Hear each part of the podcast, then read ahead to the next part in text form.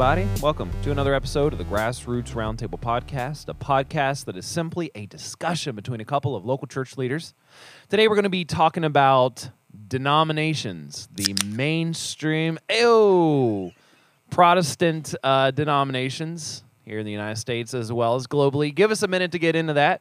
In the meantime, so I'm the A game, Adam Bailey, an elder grassroots church here in the Greenbrier Valley of West Virginia, joined by a Diet Pepsi top popping Darren Cherry lead pastor guy. Hey, uh, I okay. I'll just start off real quick. Uh, last week was my fault. We didn't get to record. I was out of town Thursday and Friday, and we just couldn't get together. So I'm sorry. That's on me. Friends, uh, send him your hate messages. Let him know. Let him know. He he kept apologizing to me. He kept saying like, "Oh, our, our listener is going to be so upset." I was like, "Right, right." Hey, listen. No, last week, last week, people were wandering around Greenbrier County. I've never seen so many zombies They didn't know what to out in do. the street. They they didn't know where to go. Uh, people were graffitiing the place. Van- the amount of vandalism, Yeah, unreal. car theft. Oh, did It got that- Did you see that fire?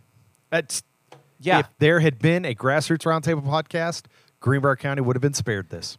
It's it's crazy, and uh, we're under a burn warning now. We are in a red flag burn warning. You can't even. Okay, that part is true. you cannot burn right now because it's too windy and too dry. Maybe we embellished the other part. Maybe that's how you felt on the inside, Darren. Maybe that's how we felt on the inside whenever we can't make our weekly commitment to the podcast. Maybe we are the dumpster fire on the inside. Uh, maybe maybe we feel lost without it, and so we're just just transposing that onto somebody else.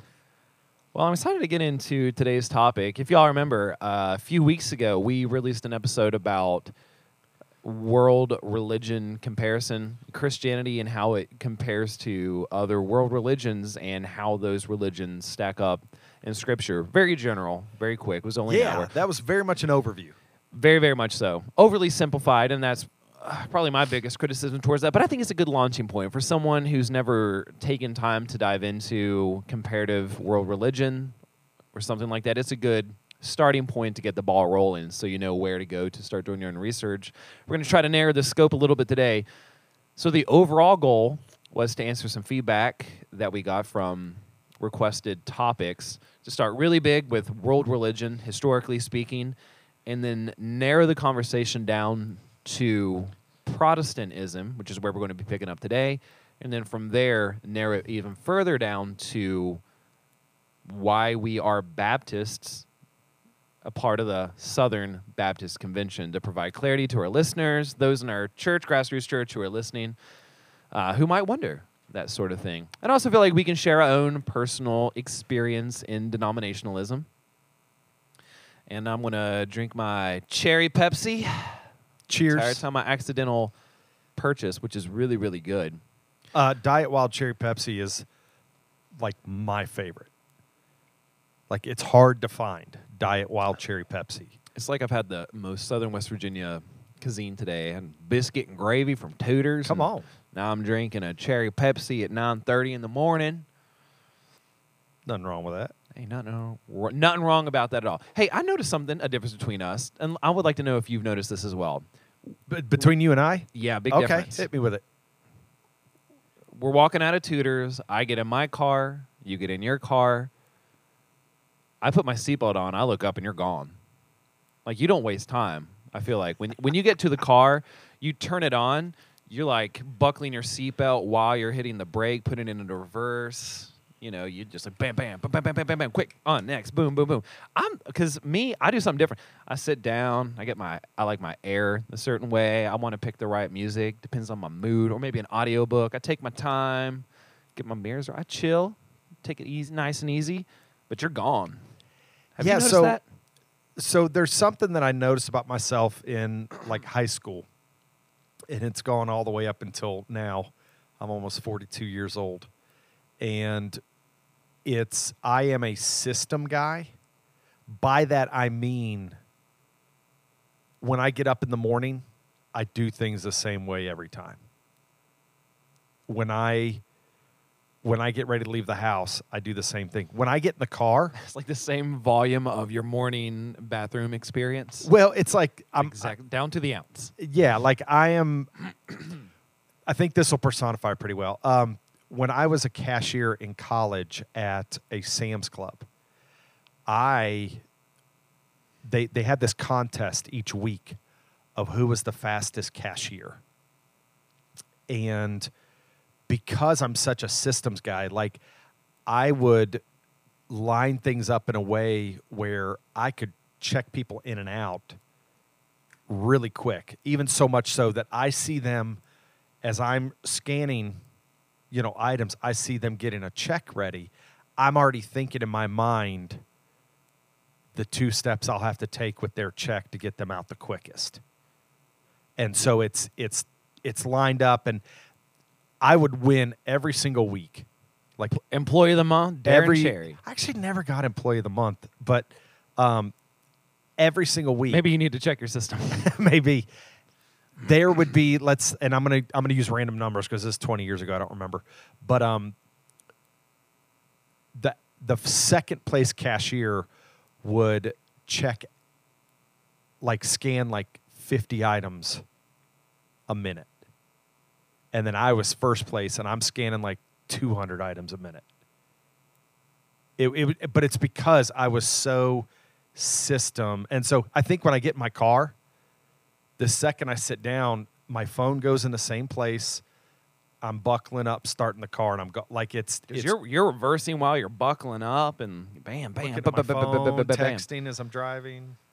You do, yeah. I do. I'm really bad about that. I'm really bad about that. No, you're fine. Never had never had a boo boo. Yet. Your fault. To God's glory. Because I'm more of a again. I, I just go to the car. Let me turn the heat down. I don't want to listen to that audiobook. Let me listen to my Merca playlist. I go to the playlist, get that synced up. All right, now I'm ready to roll. I just take my time, which is, yeah. I, I don't know. I don't think there's a better way about it. Friends, let us know your approach to getting in the car and going somewhere. Are you Darren? Are you systems type of get in the car and go type person, or are you more like me? I ain't no rush. Which I do want to clarify. Something has changed in me, especially as I've gotten older. I'm the guy that like, okay, the exit's three miles up, and in a 70, somebody's going 65. I'll just chill behind them until the exit. It's just another three miles. If I speed around them and get up there, I might save 30 seconds. And you might miss the exit because there's a semi truck blocking Um, everything. Yeah, so I'm like, I'll just chill here. And what I find that it's, I'm, I don't get as amped, so I end up just relaxing. I'm like, I'm just gonna chill here. I don't care. And I will say this: I learned something really awesome this past year on the way to vacation. Um, we are two hours from the beach, and my brakes lock up on my van and I'm like, we're two hours from the beach, which means we're like four hours from here. What am I going to do? Well, thankfully, they, Pray. They let loose. So for the rest of the trip, and this is a little tip for me to everybody out there the speed limit's 70. For the rest of the trip, I went like 68 which meant two things. One, I never caught up to anybody, and everybody else just passed me. Dude, that was the most relaxing, smooth two hours because I didn't want to hit my brakes. So I didn't want to catch up to anybody. I didn't want to be passing So anybody. here, here's what I'm hearing. If anyone is listening and driving right now, relax, calm down, be confident, be smart, be capable. Calm down. You're not in a hurry. You don't need to rush. Bring it in. Look at the trees. Turn me up because I'm mumbling. You're welcome. I think so. Hey, can I, oh man, let's just keep going here. Okay. Uh Christmas is coming. And you know I've heard. Thanksgiving and Christmas gets nobody wants it to get psychotic, but it does. Decorations, presents, wrapping, different uh, places to be, school performances, small group parties, uh, performances at school, uh, office party, all this stuff going on. Do you know what I found last year that helped me?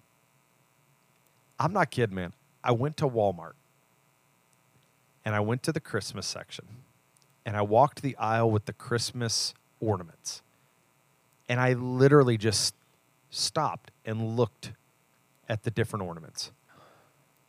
And like I'd picture it on a Christmas tree. I'd look at another one and go, "Oh, that would look dude, relaxing." I'm no guru, but that might be a form of meditation. It helped me a lot. Instead of rosary, Darren over Darren is over here looking at a Sesame Street ornament. The only thing I hate about our Walmart with ornaments is they always have a big section of Pittsburgh Steelers crap. Ugh. Yeah. So that's right. They're last in our division. Boom. Ah, we're not talking about sports. I'm over it. That's just because Nah, your team suck. Nah, I'm hanging in there. Your team It's sucks. so much fun. All of them. all these all these teams I support are so much fun. I'm you know, you lose vested emotional interest.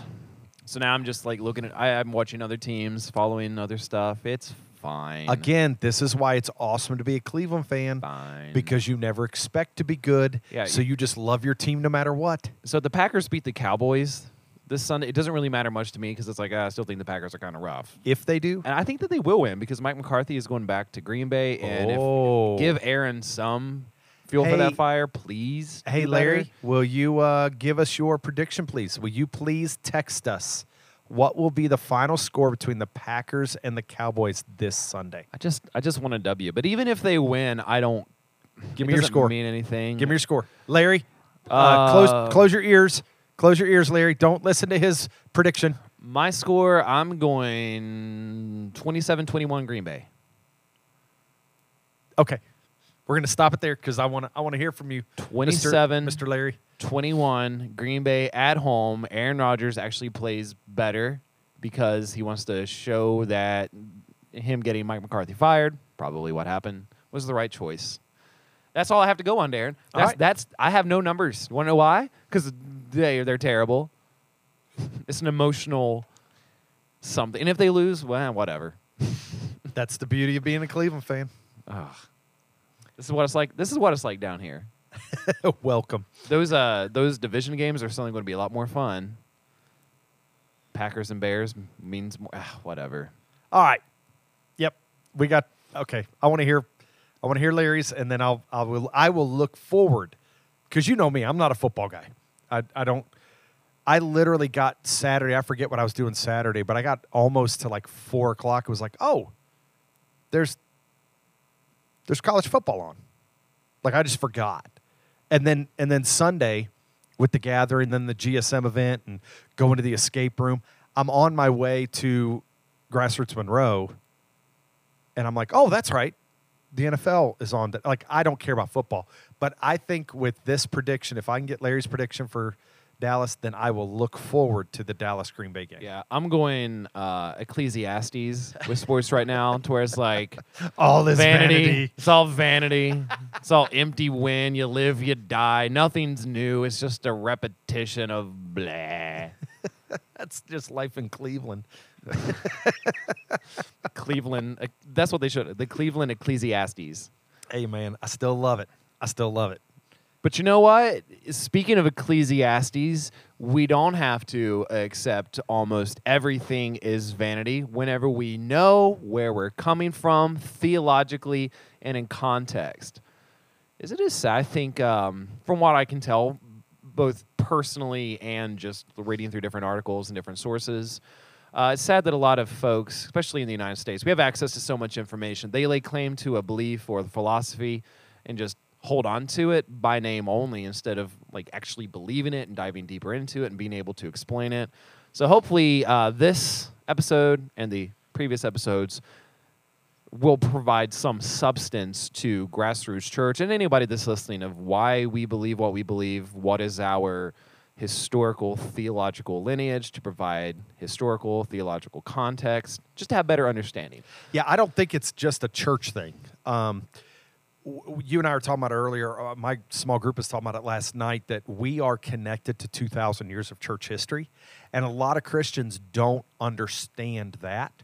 Um, connecting to that, like they just want to look at the Bible. Go, I just want to love Jesus, which is a good thing, but we have Scripture, which does contain, you know, from the ascension of Jesus through to John finishing off Revelation a lot of years there of church history and then a lot of years since with good church history. Because uh, listening to one church history thing that said uh, a lot of people want to act like you had acts and then after acts the church just disappeared until the reformation and it's like that's not true we have a solid timeline of church history from now back into you know the ascension of Jesus, the day of Pentecost, you know, the launch of the church. I think a lot of people in general just don't care about history. It's not just church history; Which- it's history in general. Which is unfortunate. We were talking this morning at breakfast about flat Earth theory, and it's a part of this larger philosophical shift because you have some individuals who would adopt that line of thinking, which I'm not one of them. But this idea of like, okay, just rationally speaking, uh, you can't see a decline in the Earth, and you'll be like, but you know, hundreds of years of scientific research, like men and women that have dedicated their lives to these questions, have answered it. And here's the here are the theories. And science got so complicated that it's incredibly abstract. It feels distant from the common man. Like I mean, like it, astro theoretic physics, like quantum physics, is crazy. So you have some that would say, okay, what does that even matter? Because it's intangible.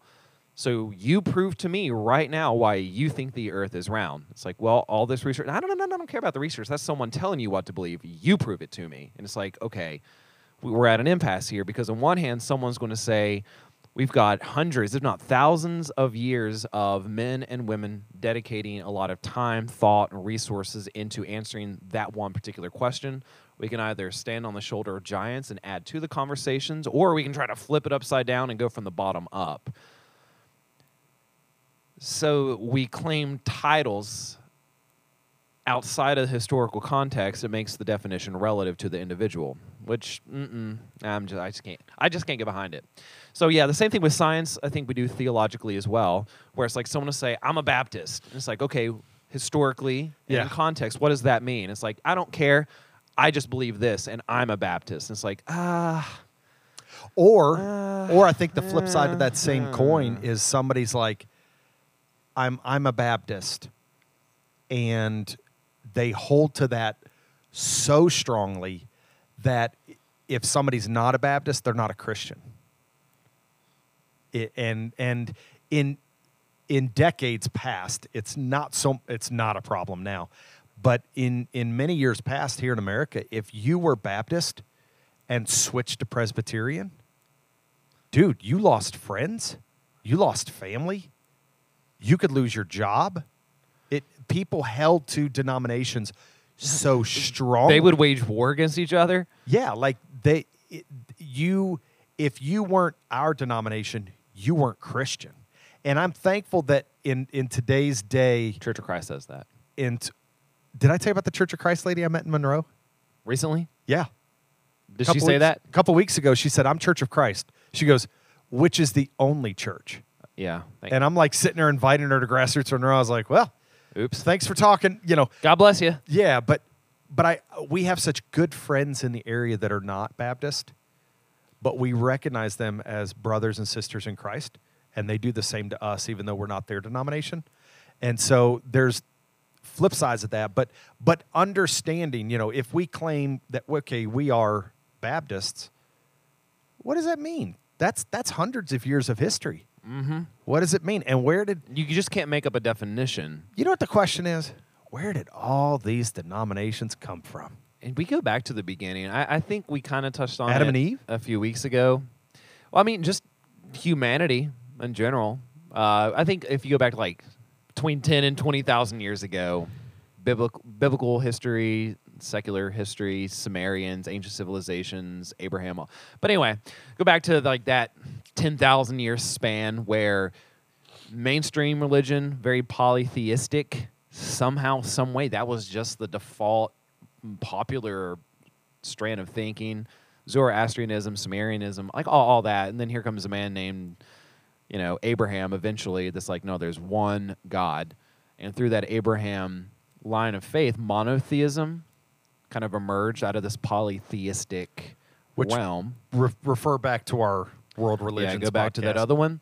Uh, so you have the Jews under Father Abraham, a monotheistic. Do you know had many sons?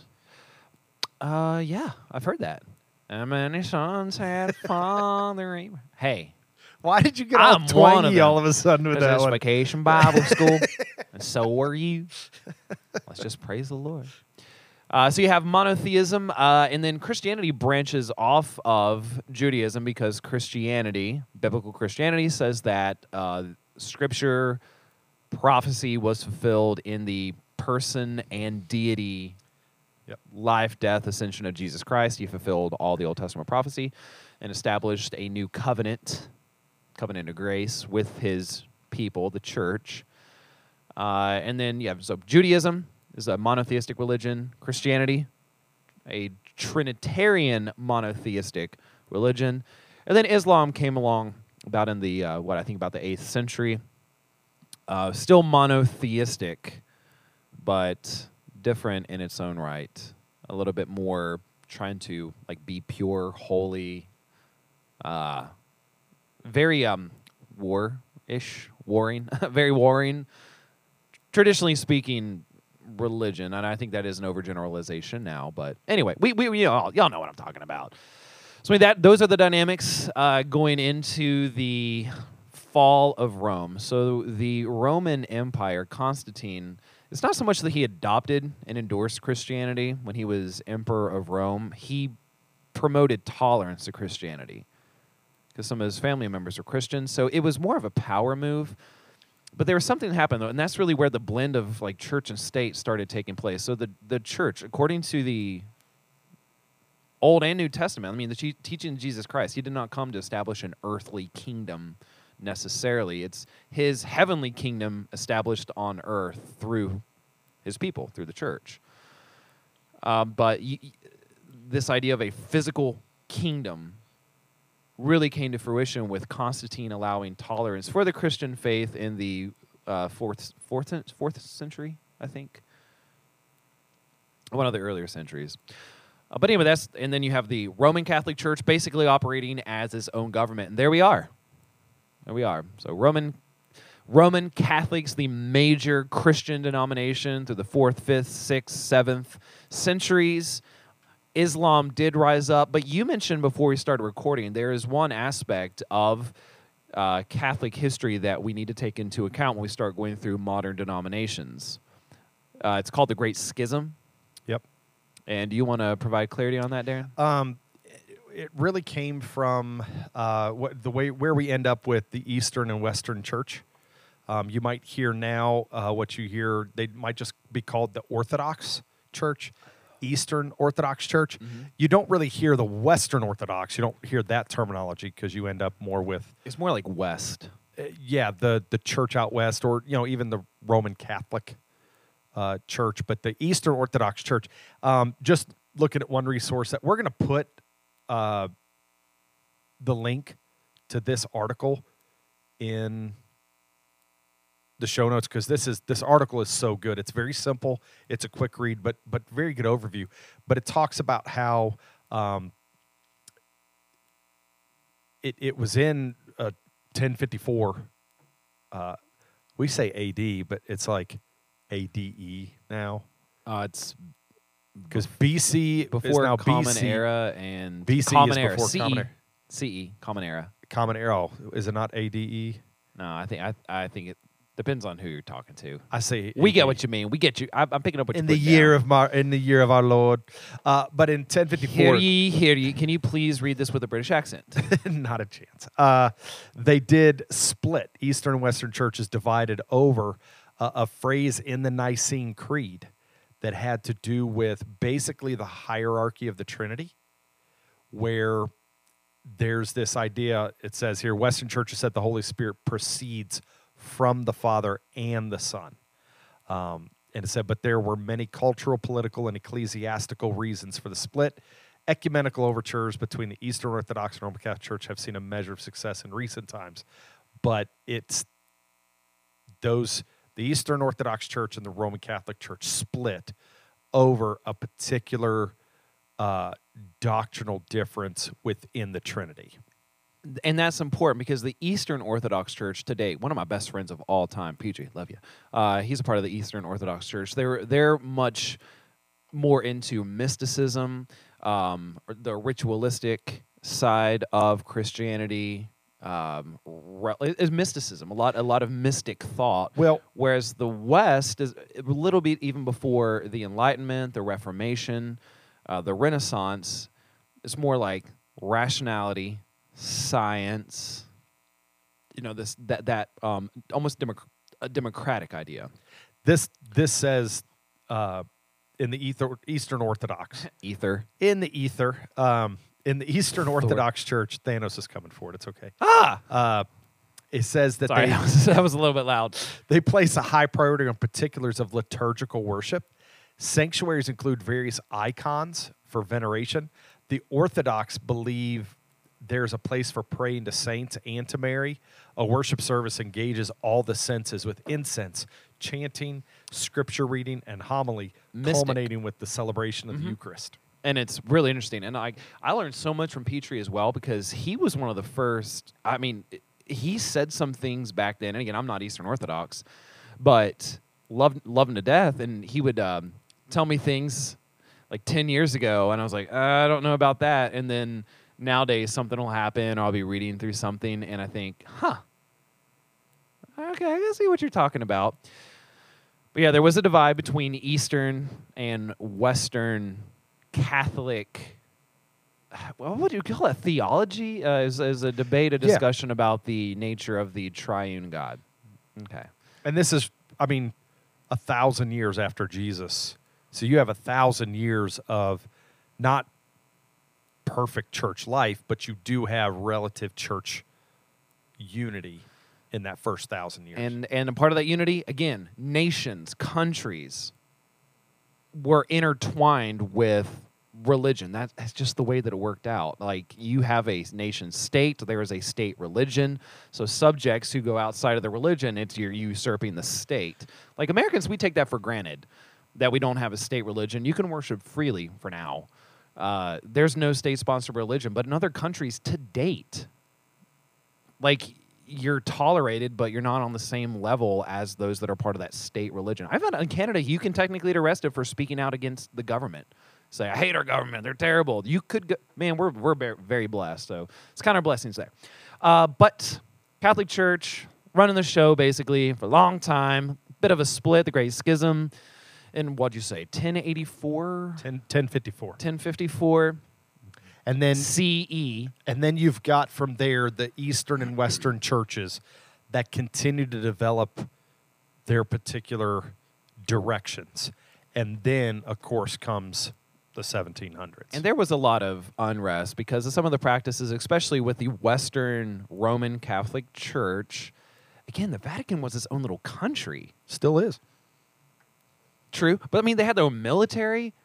They have all the archives. I mean, Dude, how much? they're their own country. Let's just call this out real They were a superpower. A church was a superpower globally during those years. Isn't that nuts? but let's call this out. If they really. Do you know how much money is at the Vatican? Oh, I know they fund a lot of stuff with that money too. But if they were to sell off all the stuff they just have in the basement, it, it could feed millions. It's crazy. so there's this movement that starts happening in the 14th 15th century i guess 13th 14th 15th century in europe. Obviously the black death is crazy killing people everywhere. A third of europeans die. Their living situation's terrible. They call it the dark ages for a reason Demo- the idea of democracy literacy science rationality like maybe we can i mean th- this that movement starts happening around those particular centuries and then as a part of that a lot of Europeans start looking at the Catholic Church being like, well, hold on a second here. You got a lot of control. Maybe we can get back to what some would refer to as pure or true religion, where it's not political, it's not social, it's just true worship and religion from an individual to a deity. So the Reformation the, and the Renaissance, the Enlightenment, all this is happening together. And you have new inventions like the printing press and this movement of like we can print what would eventually become the Bible. We can print material and teach the common man to read. Why go through the Catholic Church? Like we can get to the people directly. Catholic Church obviously doesn't like that because that's removing a lot of power from them. Because up until that time is like if you want scripture, if you want truth, one, it's in a language you can't understand. Two, you got to come and ask us. You want you want to get to God, God got to go through us. And then this movement of like, wait, individualism, democracy. Like, why can't we just learn to read and read those manuscripts ourselves? So this movement is happening around 13, 14, and 1500s, and that's where Luther starts. Well, and remember, William. Tyndale was burned at the stake for printing Bibles in the common man's language. He you was burned at the stake by the Catholic Church. When did that printing press come out? Gutenberg printing press, like 14 something? I don't have the date off the. It, it was around that same time. But all those things is so amazing how they're all interconnected. So the dynamics. I remember taking a world history class.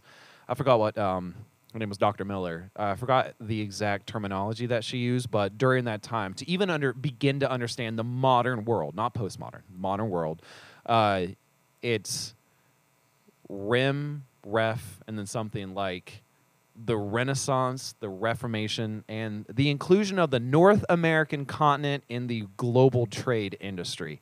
All those things are happening at once. But that's what, up until all this, you've got basically just two branches of the church, Western and Eastern. And then the Reformation hits. All right. Would you like to expound upon that, Mr. Reform Man? You Well- expert. you. Not near an expert. No, no, no. but uh, yeah, the Reformation, 1700s. Um, in fact, uh, well, 1700s? 17, 17, 17? What, for the Reformation? Yeah. So I thought we start the Reformation with Luther. He was about the 15. What am I thinking? No, 15, 17. Sorry. There we go. 15, 17. Because 2017 was the 500th anniversary. Because I went Okay. to the the Gospel Coalition conference. I was like 17. No, Wait, what? America was around? Dude, forget Um, Google. I'm done. no, I'm sorry. done with Googling anything. I was thinking 17 because it was. I trust you more than Google. it was 15, 17. And that's why I was thinking 17. 15, 17. Yeah, because Martin Luther was like uh, late 1400s, German. Is a German. Uh, sorry.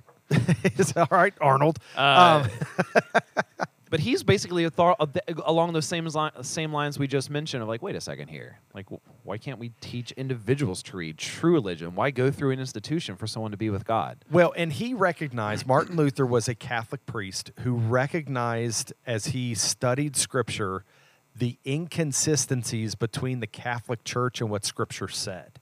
And so that's when on Halloween night, um, October 31st, 1517, he went, obviously not Halloween night to them, but uh, he went up to the door of the uh, Catholic Church, the chapel there in Wittenberg, Germany, and nailed his 95 thesis, which were 95 things that he saw as inconsistency. And he wasn't trying to start a new revolution. He wasn't trying to Listen. start a new church. He was, ref- and that's why I like the. what idea is the name of the re- what does reform mean? It's like s- change here, change, Change there, from change- within. And uh, to go back to Dr. Miller, it was Ren, Ref, Rev. So the Renaissance, the Reformation, Revolution. and the Glorious Revolution. I Yep. forgot uh, came on the 17th Ren, Ref, century. Rev. Yeah. So good to remember, you history students out there.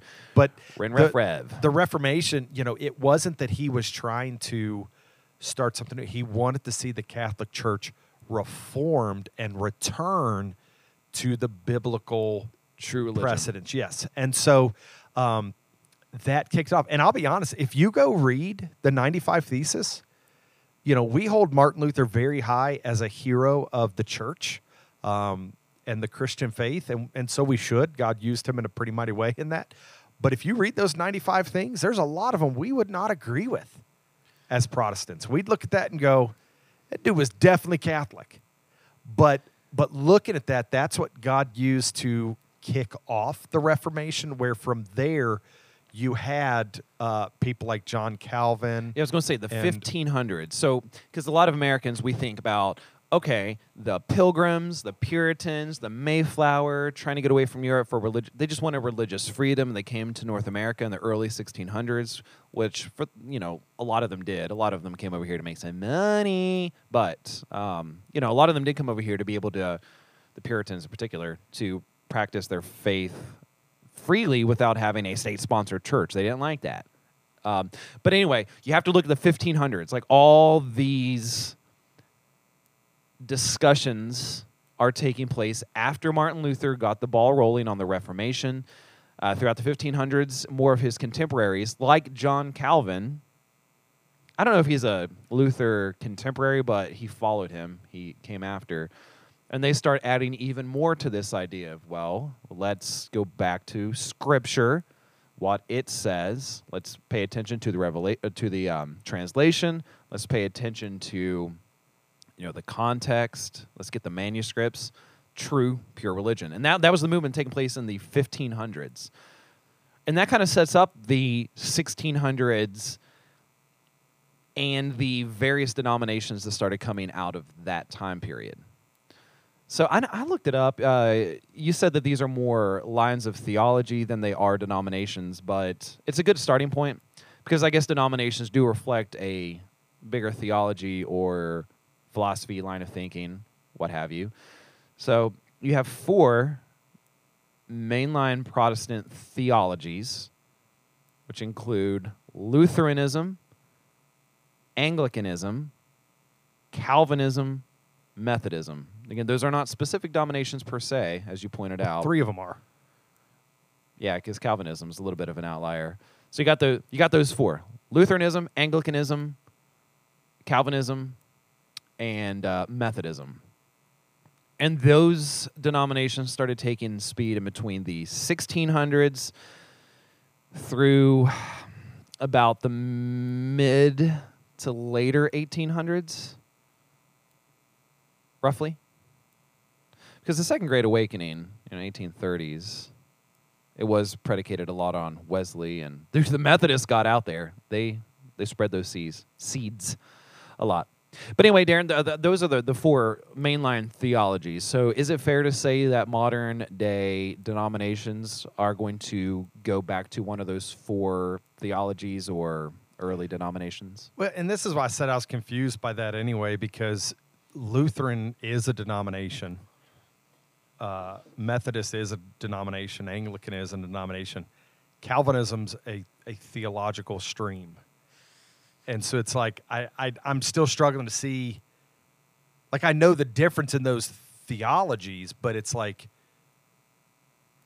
Yeah, because Calvinism, you have the Huguenots. Remember John Calvin, the Huguenots that get kicked out of France, suffered persecution. It's like that was their thing. It's not that they were a denomination, but they were kind of a denomination based on one specific theology, mostly doctrine of election. Remember that, like the Huguenots, they were persecuted in France, so they went to places like Switzerland, which ended up having an impact on um, all those Western European countries, which is why the Anabaptists kind of spring up from that, which you know, early, early, early, early Baptists.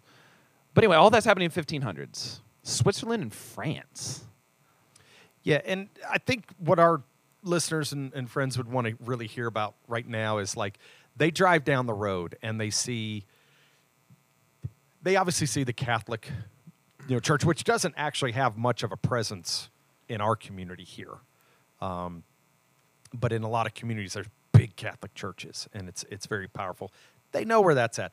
But then they see the Presbyterian church and they see a Methodist church and they see a Church Lutheran church and Church of Christ, Church of and Church God. of God, and of course you got the non-denominational, Free Will Baptist. and you got the Independent Baptist. Baptist. That's Particular Baptist. all of these, you know, you can get online and see a timeline where basically, as uh, as the Reformation grew, there would be certain leaders that would push uh, certain doctrines, and it would just create kind of like the Western and Eastern Church split that would happen in the line of these other denominations where um, if you see a methodist church what they're known for is uh, the methodology. That's why Methodist. They there's a way to work to salvation. Um, when you see the the Presbyterians, you know they hold to that Westminster Confession of Faith. Uh, that is that is more reformed, okay, more Calvinistic, but they believe, as do the Anglicans, the Lutherans, the Methodists. They all do the uh, baptism, baptizing babies, and the the Baptists. Um, a lot of non-denominational hold to credo Baptist, which is you know baptism after salvation. Um, so really, just looking at from those early years of the Reformation, and then from there, uh, seeing it just branch, you know, kind of the family tree of the church. and that's why it's so important, if you have not, friends, to read some of the older confessions. Yeah. Because a lot a lot of them are simply saying, hey, with all these new uh, denominations and theolo- theological perspectives that are coming out, here's what we believe. Boom. You mis- mentioned the Westminster Confession. Uh, we're going through a series on the 1689 Second, Second London, London, yeah. Baptist Confession. Which, if anybody were to ask, what's the difference between the Westminster and the 1689? Baptist. Pretty much baptism. That's really it. Yeah, the baptism. is it. And and so if you look through, it's just over the years when there would be um, a particular. Uh, oh wow, the word is escaping me. Uh, when leaders from the church would get together, uh, councils, uh, councils would come together, and um, different, uh, you know, kind of theological sessions would happen and they would just come to a point of like no no we we we see baptism as you know connected with circumcision in the old testament no no in the new testament it's by immersion only and there would just be a kind of a point of impasse there and that's why at those times it really caused some bad division where like you didn't move from presbyterian to baptist you didn't move from baptist to methodist today it's not as much but i think a lot of it has to do because people don't know the history And that's what I was going to recommend to our friends. So yeah, go uh, if you want to know more about what the Methodists tend to adhere to, you can absolutely Google it. Or how about this? When you go to work, ask one of your friends who might be a part of a Methodist. See what they say. See where they lead you. And I think that's a good thing as well. I figured that out quickly at Marshall. So we'll get into, I guess, our own personal, like, why are we Baptist and why is grassroots a part of the Southern Baptist Convention in particular. But for me, I grew. Up, it's I'm one. I think I'm um in the mind. I don't know if I am or not. I mean, I grew up in an independent Baptist church, and I'm still a Baptist. I still hold to it. Now I'm not fundamental. I grew up that way. Um, in the Reform line of theology now, that was not a conscious decision. It was just like reasoning, and it's like, oh, well, here I am now. Like, I, I don't know. I, I didn't look at a buffet and been like, I want that one and that one and put it together. I've just always kind of been here. It, um, it made sense to me. It makes so much sense to me um, what what Baptists stand for, but I think a lot of where I am now goes back to Marshall being a part of Cru. It was interdenominational. I had friends that were Meth- good friends that were Methodists. I had good friends that were Presbyterian, uh, Reform guys. I mean, just across the board. And I learned so many more perspectives to where I think that helped me, like subconsciously by faith, just kind of like plinko my way down to where I am now.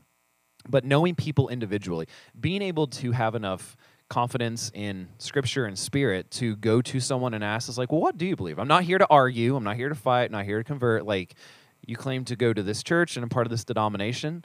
It's like well explain yourself. Like help me to understand where you're coming from and that is a gift and we live in a society where y- you can actually do that more so than other societies because we have more pluralism here.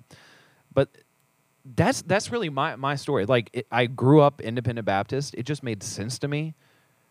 Uh, the only difference now, again, it's not the, the fundamental aspect of ultra literal interpretation of Scripture and the practice thereof, but it's, I think, more now the historical, confessional side of it. Because I like being a part of the historical community, it, it helps me. So, whenever new events take place, and I'm like, oh, I need to decide is this a good event or a bad event? instead of just like you know blindly opening up to a book of ephesians and reading something or Re- revelation it's like well let's go back to the historical teaching of those that are in my line that thought the same way that i'm thinking now like what did they say about events like that, and how to interpret and navigate your way through it, and how can I apply that to this current situation. I love that so much. So that that's my denominational story. But I have friends, and again, I've gone to a lot of different denominational churches. Uh, I went to Church of Christ for a long, a very liberal one. Uh, at Marshall, I was part of an um, American Baptist church when I lived in Huntington. Love them to death. Um, I've got a lot of non lot of non-denominational churches and services. So I've been across the board. I'm, I'm well traveled in denominations, but my my faith is just Baptist, simple. Uh, something that might help people is uh, if you've been a part of Grassroots Institute, we do. It's a four-year journey. Uh, the way we're doing it now, where you have Old Testament one year, New Testament the next year. Third year's doctrine, where we go through the Apostles' Creed. And I'm working now on putting together one, hopefully for next year, on church history, uh, which I think would be helpful for, for people. But but I think you know you you said a lot of names there, and I think that's what people are wondering is like what sets us apart. You know, fundamental. You know, uh, you and I grew up independent fundamental church Baptist. Independent just means it's not connected to a, a, greater body of Baptist churches. They're still congregational. So usually the congregation chooses the pastor, the deacons, the leadership. Usually starts out that way.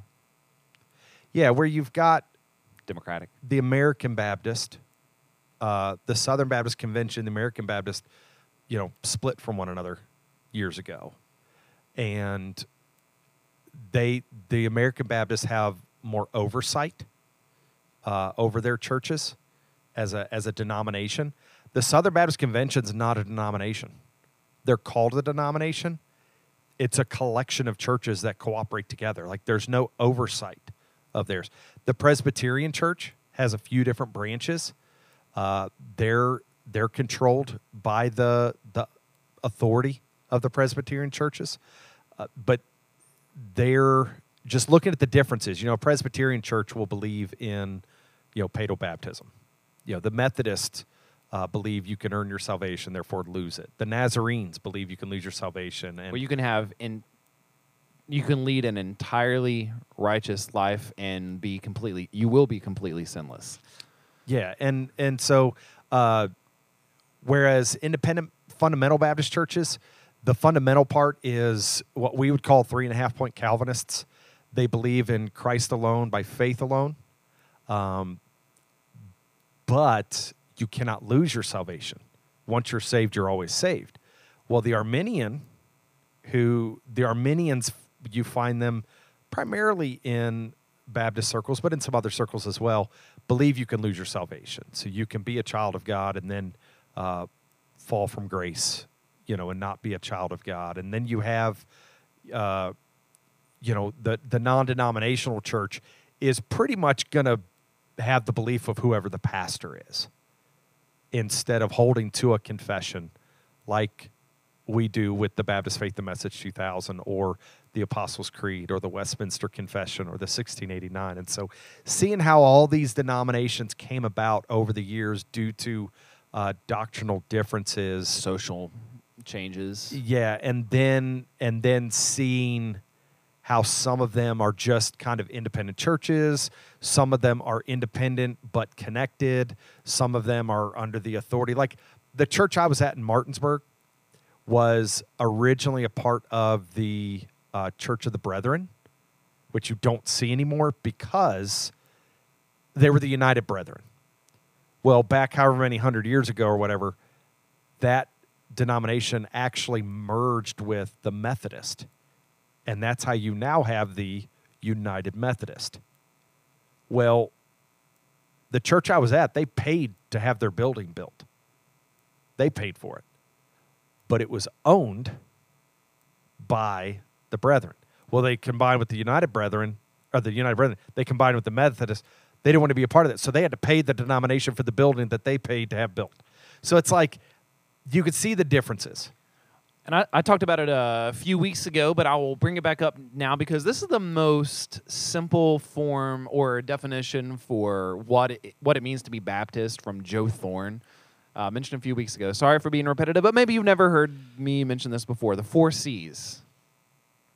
I'd like to know your input, Darren. I don't think you've ever shared an opinion about that. Uh, the fir- what it means to be a Baptist. One, congregational, which means each. If you're a Baptist church, you are an independent church. Like the you choose your leadership, you choose the mission, you choose the vision. If you're in a Southern Baptist church, the word they use is autonomous. Correct. Like you make your own decisions. They're not going to come in there and be like, "Oh, you're preaching this way, so you got to go. We're not paying you," or something like that. So congregational, the autonomy of the local church. Like even in the Southern Baptist Convention, like no one's telling us what to teach, what series to go through, how to teach, anything like that. They leave leave it to the local congregation to decide. So one, the first C, Baptists are congregational.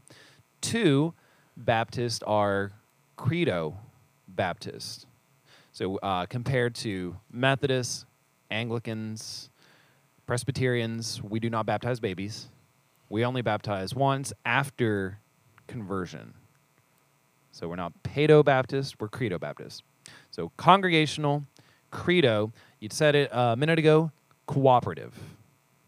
So if there is a massive flood in Welch, West Virginia, we can actually get money, resources, men down there to help clean up. We part and same thing with us here. I mean, we Pole Creek Baptist. I mean, we they come in and help serve our community during the summer. We cooperate, work together with other Baptist churches. Like there's a partnership there.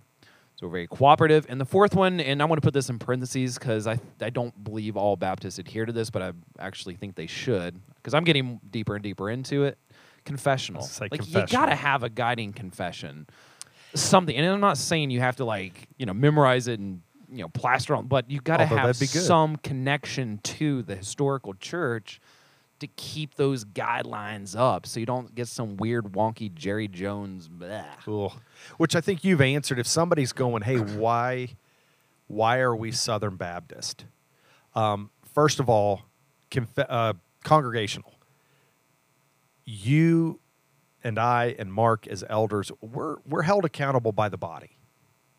There's no hierarchy here where the congregation is under our foot and they do whatever we say. There's nothing. And grassroots will. Like people be like, yeah, you said this. Actually, I was talking to a good friend. They're like, you use this word. Ah, you might not want to use that again. I was like, yeah, I will, but thank you. Well, it was a cuss word while you're preaching. No, I'm just kidding. He didn't cuss. He didn't cuss while we were preaching. But um, but yeah, I, congregational just means that we are partnered as a ministry um, within ourselves. Like the uh, the Southern Baptist does not assign pastors to churches, and and any of our elders, any of our deacons, uh, were were ordained by the leadership and the church in those things, uh, those places. We are. Uh, what was the second one? Credo. We are Credo. Yes. Uh, the reason we line up as a church with the Southern Baptist and partnered with them is the Credo that we do not believe salvation comes, uh, our baptism comes before salvation. And a good friend of mine, we went through a Presbyterian uh, sacramentology class and we wanted to be convinced. Like we went into it going, convince us of paedo baptism as a sign of the covenant connected with circumcision. Circumcision. I love covenant theology. And I'm like, please, please convince me. We got all the way to the end of that class, read books, listened to lectures, wrote papers on baptism. And we looked at each other and went, nope, still credo. Like we just don't see it. We don't see it. Um, and then uh, cooperative that we are. And that's what makes the Southern Baptist not a um, Church. it's not a denomination. It's it's a collection of churches cooperating together. local autonomous churches, and we actually do that too. The the money that we give, we direct line it Yep. because we we love supporting church plants. To the cooperative program. Yeah. And and that's that's what that's how we were fueled uh, monetarily by the SBC to plant grassroots church. Um, and we've got others partnering with us in other ways. And so it's like, yeah, we are cooperative. Uh, And it's like, and church planting is a big part of that too. We're also part of the A29 Acts 29 X29 network. Church plant Yeah. plants churches, so we like to get in the communities and meet people where they're at. Absolutely. And I get I get to speak at an 829 event Tuesday. Now look at you, Dude, I am celebrity so- Darren Cherry. I'm not nervous, but I'm intimidated. when is is that in a couple weeks? It's Tuesday. Ooh, I'm, Me- I'll be there. Yeah, we're going. I'll be cheering you on. Oh uh, man, like I said, you wait. You give me that pause. I got you. I gotta. I'm gonna make a point and look right at you, and I'm you'll be gonna- like, "There it is." I'm gonna get Mark to amen. Like right in the middle of that. You're gonna be like, and that's why Jesus is the only way. We do have a special friend going. amen. Amen. We do have a special friend brother. going with us. We got a special friend. Go- I'll tell you about it later. Holy Spirit. I mean, always, always with. us. But uh, special friend. Oh, yeah, we do have a special right. friend going. The three of us, because you and Mark and I are going, and then we have a special friend. I'm excited about it. But What does that name start with? uh, a letter. I'll tell you. Don't worry. Um, I don't want to put any pr- pressure on them, but um, Amen. we, every time, every time there's Dude, a pause. Every now. time there's a pause. Amen. Amen. Let it be. Uh, May it be. and then confessional. A lot of Southern Baptist churches would not like the idea of being confessional because they feel it goes that that feels like it's tending towards Catholic. Which I have been told by some in grassroots before that you know we tend to lean very historical Catholic, but Which I mean, it's I mean we started Catholics. I, you got me. if it just means that we are uh, being very biblical in our litur- liturgy or trying to hold to some historicity Yeah, of the church, historical um, that's okay. interpretation. Yeah, Yeah, but but any Southern Baptist church to be a Southern Baptist church, you have to adhere to and agree with the Baptist Faith and Message 2000. Like you literally have to sign a document going, "Yes, we agree with this and we will give to the cooperative program." That's what makes you Southern Baptist. Is you go, "We'll give to the cooperative program and we agree with the Baptist Faith and Message 2000." Guess what the Baptist Faith and Message 2000 is? It's a confession. bum bum bum. It's a list of beliefs. It's how the church should operate, those things. Do we hold more to the 1689 as elders? Yes. But the Baptist Faith and Message is a confession. And so, um, all those things, the reason of those things is why we line up and we connect with the Southern Baptist Convention. I will tell you real quick because you shared yours. Mine, real quick. Um, independent fundamental my entire life my entire life. Never went to another church except for a, a couple of weeks. Our family did attend a Nazarene church, uh, but that was just for a few weeks, and then we're off to Independent Fundamental Baptist. Well, I came to FBC Fairlea, and here's why. Y'all gonna have to just judge me for this, okay? Just judge me Amen. when I was looking to become a youth pastor at a church, my dad said, Look into the SBC. I'm not kidding. He said, They pay better than the fundamental independent fundamental Baptist. He said, They pay better and they have retirement. it sounds like, okay. And that's how I landed at FBC as I looked into Southern Baptist Convention churches looking for youth pastors. I found FBC Fairlea but I could have cared less about the SBC. Absolutely cared less. So much so that the West Virginia Convention of Southern Baptist annual meeting, my first year here, was at FBC Fairlea, and I didn't go to it. I'm like, I don't care about that. I'm not going to that. But given a couple years there and then getting into church planting, like I've come to love the Southern Baptist Convention, warts and all, good, bad, ugly. You can't you can't tell me things about the SBC that I don't know. I know about the history of it. I know why it was founded. I know where we've been. I know what we've been in the middle of, and I know where we're going. You can't tell me, but I still love it because of those four C's that you mentioned earlier, and why we're a part of it, and will continue to be a part of it as long as we see those four things stay fundamental to what the SBC is. And so if people are wondering why are we SBC, it's it's because of doctrinally we line up. Even though there's a lot of SBC churches that are not reformed. Yeah, and and the SBC is not perfect. I don't think either of us, and I'm I'm gonna go ahead and put Mark in this. Like we're not gun ho. Like gotta be because there's some people at these conventions like, oh, you'll never let the Southern Baptist Convention be. It's like, dude, hush, sit down, sit your Yeah, we're not SBC die. down. It's like no, Yeah, it's, we're it's not SBC or dying. And even the same thing with Baptists. Like I would never try to convert anyone to Baptist because honestly, it's all about loving Jesus, desiring Him, worshiping him with your entire being and growing in that and bring and, and doing that with others. I, I mean that's that's really it. And if anyone listens has been listening to this uh, episode to this point, I hope you haven't think you don't think we're bashing any denominations because you read a list. We use a lot of preachers, teachers, and theologians from the Anglican And the Presbyterian. tradition. Yeah. A lot of Presbyterians. Those two right there. There's a lot There's of a- pastors. Uh, the Anglican one surprised me. Church of England, which, yeah, but it's like you're NT right. Uh, J. Vernon McGee is Presbyterian. Didn't John. Stott is Anglican. J.I. uh, Packer's Anglican. Baptists have Bunyan and Spurgeon, and I'll, I'll just We'll hang with those. Those are I'll two just- good ones. I will ones. end there. Those are two great ones. C.S. Lewis, Anglican. Yep. Uh, so we're like, R.C. Sproul, a, there are a Tim a Keller, lot of good information. But honestly, I think too, like when it comes to denominations, again, I don't want to try to sell someone on like you got to be a Baptist. I don't believe that's necessarily true. But with these other denominations and the exercise or practice of their faith, I'm trying to think is like, well, what what what's like an acceptable line?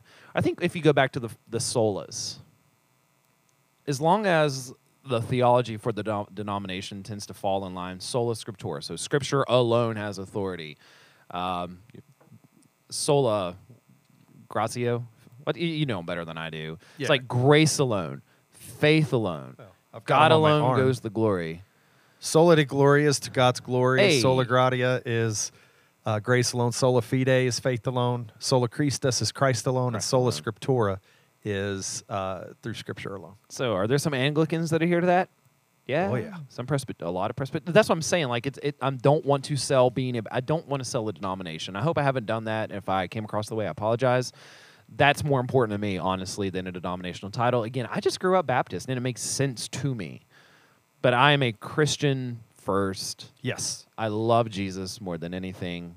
Uh, I'd rather I'd rather someone say, "Hey, your influence and the authority use at grassroots led us towards that relationship with Jesus more than it did sold us on Baptist history." Which, again, sorry, I'm a history nerd. I'm sorry. You actually cut Ah, me off there. I appreciate that. I was about to don't go through like the 1700s, Oh yeah. 1800s. Well, somebody might want to hear that. Yeah, and you're like, no, I think what they want to hear is this. Yeah. Thanks, Darren, for shutting me up. Well, well, thank it- you for cheating. I know you did that on purpose. Did you yeah. know that? If y'all don't know, I have the Solas tattooed on my forearm. So, so, do you agree? I think that's like the most. Gen- and I'm not saying that is scripture, but I mean it adheres to the authority of scripture. Catholics, it was no, it was like scripture, ooh, and tradition.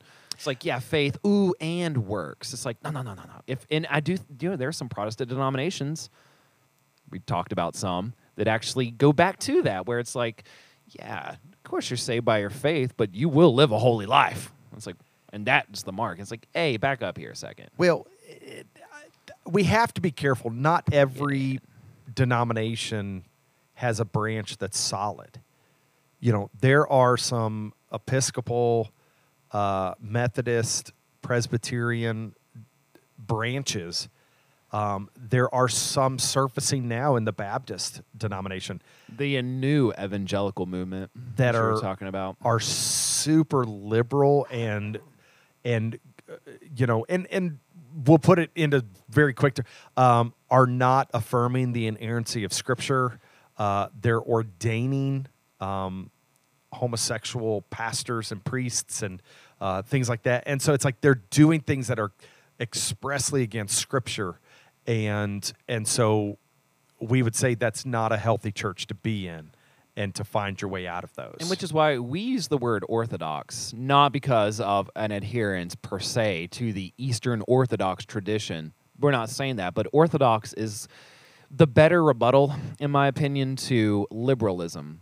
Because if you say I'm, you know, I'm conservative theologically, conservative is a social term as well. It's a political term as well. You can be conservative in your theology, but again, it seems to be it, it does have social political implications. And if you believe that way, that's fine. I'm not knocking anything any of that. But when you say orthodox, it's like no, we want to get back to the original context. If you do that, sometimes in scripture, it does seem somewhat socially liberal. I mean, whenever the Bible was made, you got Jesus hanging out with like prostitutes and women, Tax Whoa. collectors.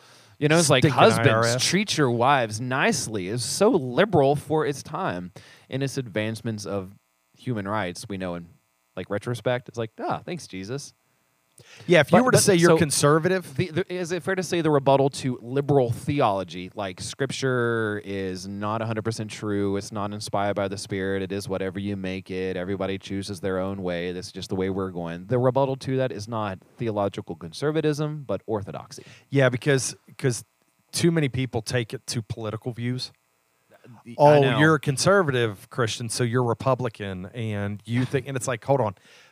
Orthodox is because let me just read this real quick. The word orthodox means conforming to what is generally or traditionally accepted as right or true, established and approved. Orthodox takes us back to those confessions and says, We are what you just, by faith alone, in Christ alone, through grace alone, according to scripture alone, for God's glory alone. And taking us back to those, that's what we want to see as the benchmark. Um, for and and this is what I think when you say orthodox, it also takes. Are you ready for this? Hot take. Is he making hot cakes? Nah, bro's making hot takes. Hot takes with Darren, and see the wasp even that came did. out. He he's like ready for the hot take. Um, it doesn't matter what you feel. That oven is preheating. It doesn't matter how this makes you feel. Orthodox grounds us to God's word, even though our feelings going will go a million different directions. We are tethered to his word. And that's what Orthodox does. You know, it, it takes us back to what actually matters. And so the SBC Yeah, it takes away the social, political, cultural stuff. And we're talking about it on Sunday. I think it was Tim Mackie that said this about um, one of Paul's themes in writing the book of Colossians. It was that you're a- Christians are able to overcome cultural and social pressures in their faith by diving deeper into who Jesus is. So orthodoxy, get get back to that source. And that's a the SBC could go absolutely nuts and just go super liberal in their theology and all that. And because we are not tethered to the SBC, but we are tethered to orthodoxy, we are tethered, tethered to God's word and those confessions, that we will go, okay, our time with the SBC is done. But it's also what allows us to be a part of the Acts 29 church planting network. There are churches from a lot of different denominations. There are independent churches in that. But what we hold to is that confession and that belief in God's word and the inerrancy of God's word and the salvation in Jesus alone and God's sovereignty and all those things. It allows us to be a part of that because we're not Baptist or die. We are God's kingdom or die. Like that's where we're at for our own lives. Not kill anybody who's not a part of God's kingdom, but like we're like Jesus first. We're not. We're not on That the- earthly kingdom, Darren. The second Holy go. Crusades are coming along. There you go in that earthly kingdom again. the Darren Kingdom dispensation. Darren, if you had a kingdom, Oh, uh, imagine that. Imagine if Darren Cherry was given a massive plot of land, like the entire North American centered continent. in Cleveland. Go God ahead. said, "Here, you have all authority. Make it the way you want it to be." How well do you think you'd do? Oh, Darren's be, free will. it'd be. I couldn't lead my family if it was that. I'd wreck my own family, so I couldn't Yeah. lead a kingdom. So I feel like But if I, would- was to make a kingdom, it would it would blow. I feel like I need. I need. I don't want to apologize on your behalf. It's on my behalf. I don't want to say speak for both. oh, go ahead. You can. we have covered a lot today. Like if you think about it, like we're at like early church history to the schism of the Eastern and Western Church, Roman Catholicism, denominations, why we're if you need I hope I'm just sorry. like we have been all over the place. I'm not sorry because we are responding to a question. I just hope that people have a little bit of content. Like, I want us to be the church that we know what we believe and we can back it up with substance, scripture, history, logic, experience, instead of just being like, "Dad, we're Baptist." Uh, yeah, because you know we Apparently do from New Baptist Jersey. things. Uh, you know, we're Baptist. uh, you know, uh, ba- for chicken. You know, Baptist. I don't know. Church on Sundays, nice dress. Yeah, I'm Baptist. I, I do hope this has been helpful, though, to let people know why denominations started.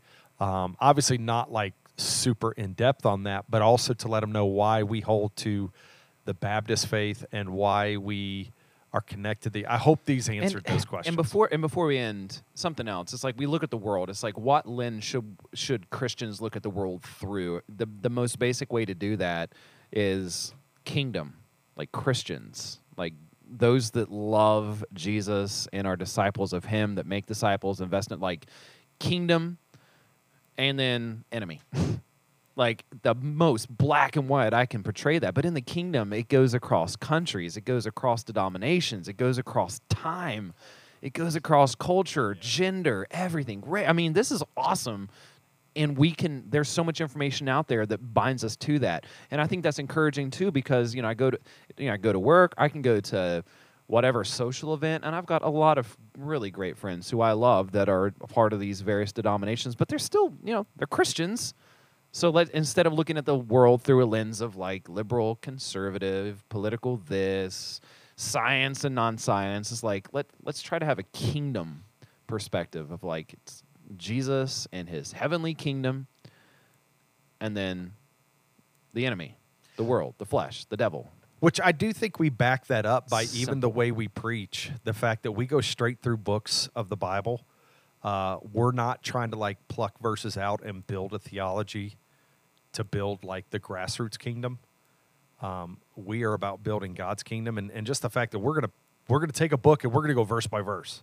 Which just to encourage everybody listening today, if you are listening before the second Sunday of November, Adam Hey. you're wrapping up our Christus Victor series in Colossians. Colossians. I'm excited to hear this. I don't like you've told me a little bit, but I kind of like I don't want to hear any more because I want to hear it Sunday. Like, I will wanna- gladly not send you my outline. You have to send me something notes. though, because I have to do the PowerPoint. Ah.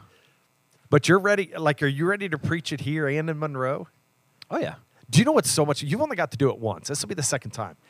Going from the Sunday morning context here to the Sunday evening context in Monroe, it's two different preaching environments. It's a lot of fun. I'm enjoying it. I hope you enjoy it. Dude, I love studying, and and I, we were talking about uh, this a group on Sunday going through our or the new series for all the grassroots groups, Bible Study Simplified, and just talking to those in my group is like, what's your process behind the way you study Scripture? I I love being in a position as an elder, small group leader, uh, student ministry leader. Like I have to study, but it's not like it's a chore for me. I'm I'm going to go home and do some study. It's a sermon prep today, but I love it. It's like I literally sit down. It's like question, you know, question one is like, who, what is Jesus? How does somebody Jesus? Why would I want Jesus? I'm going to look through the entire book of Colossians and try to answer those three questions. I get through the first 20 verses, is like, oh yeah, this is awesome. Like, you know what I mean? I, do you have those moments where you're studying? It's like, all right, let me answer this question. Let- Oh my goodness. The first question we always have to try to answer is who, what is Jesus? well, I thought about that. Like you say, you don't want more information, but it's like Who, just, what is just going through the goal. Like for Grassroots Church to find Jesus as the means and end to their salvation. Mm. I think it should be our salvation and righteousness, but instead of there, which is odd. Good call. But, but, but, um, it was Oh, like, very all right. call, so actually. if if we, got to start with Jesus, is like who it what is who what who what is Jesus? Okay, well, how how how do we Jesus? How does somebody Jesus? Then it's like, well, why? Which I actually preached on uh, last month. It's like why Jesus' offer is so much better. But anyway, reading through the first twenty verses of Colossians, where it's like I kind of know the answer already, but let's just read through these words. Oh, oh. Yeah, if, And if you just- haven't been here, I actually finished the final verses of chapter four this past Sunday, but we gave Adam the the challenge of wrapping up the entire series and just gave him the whole book of Colossians and said, "Take it."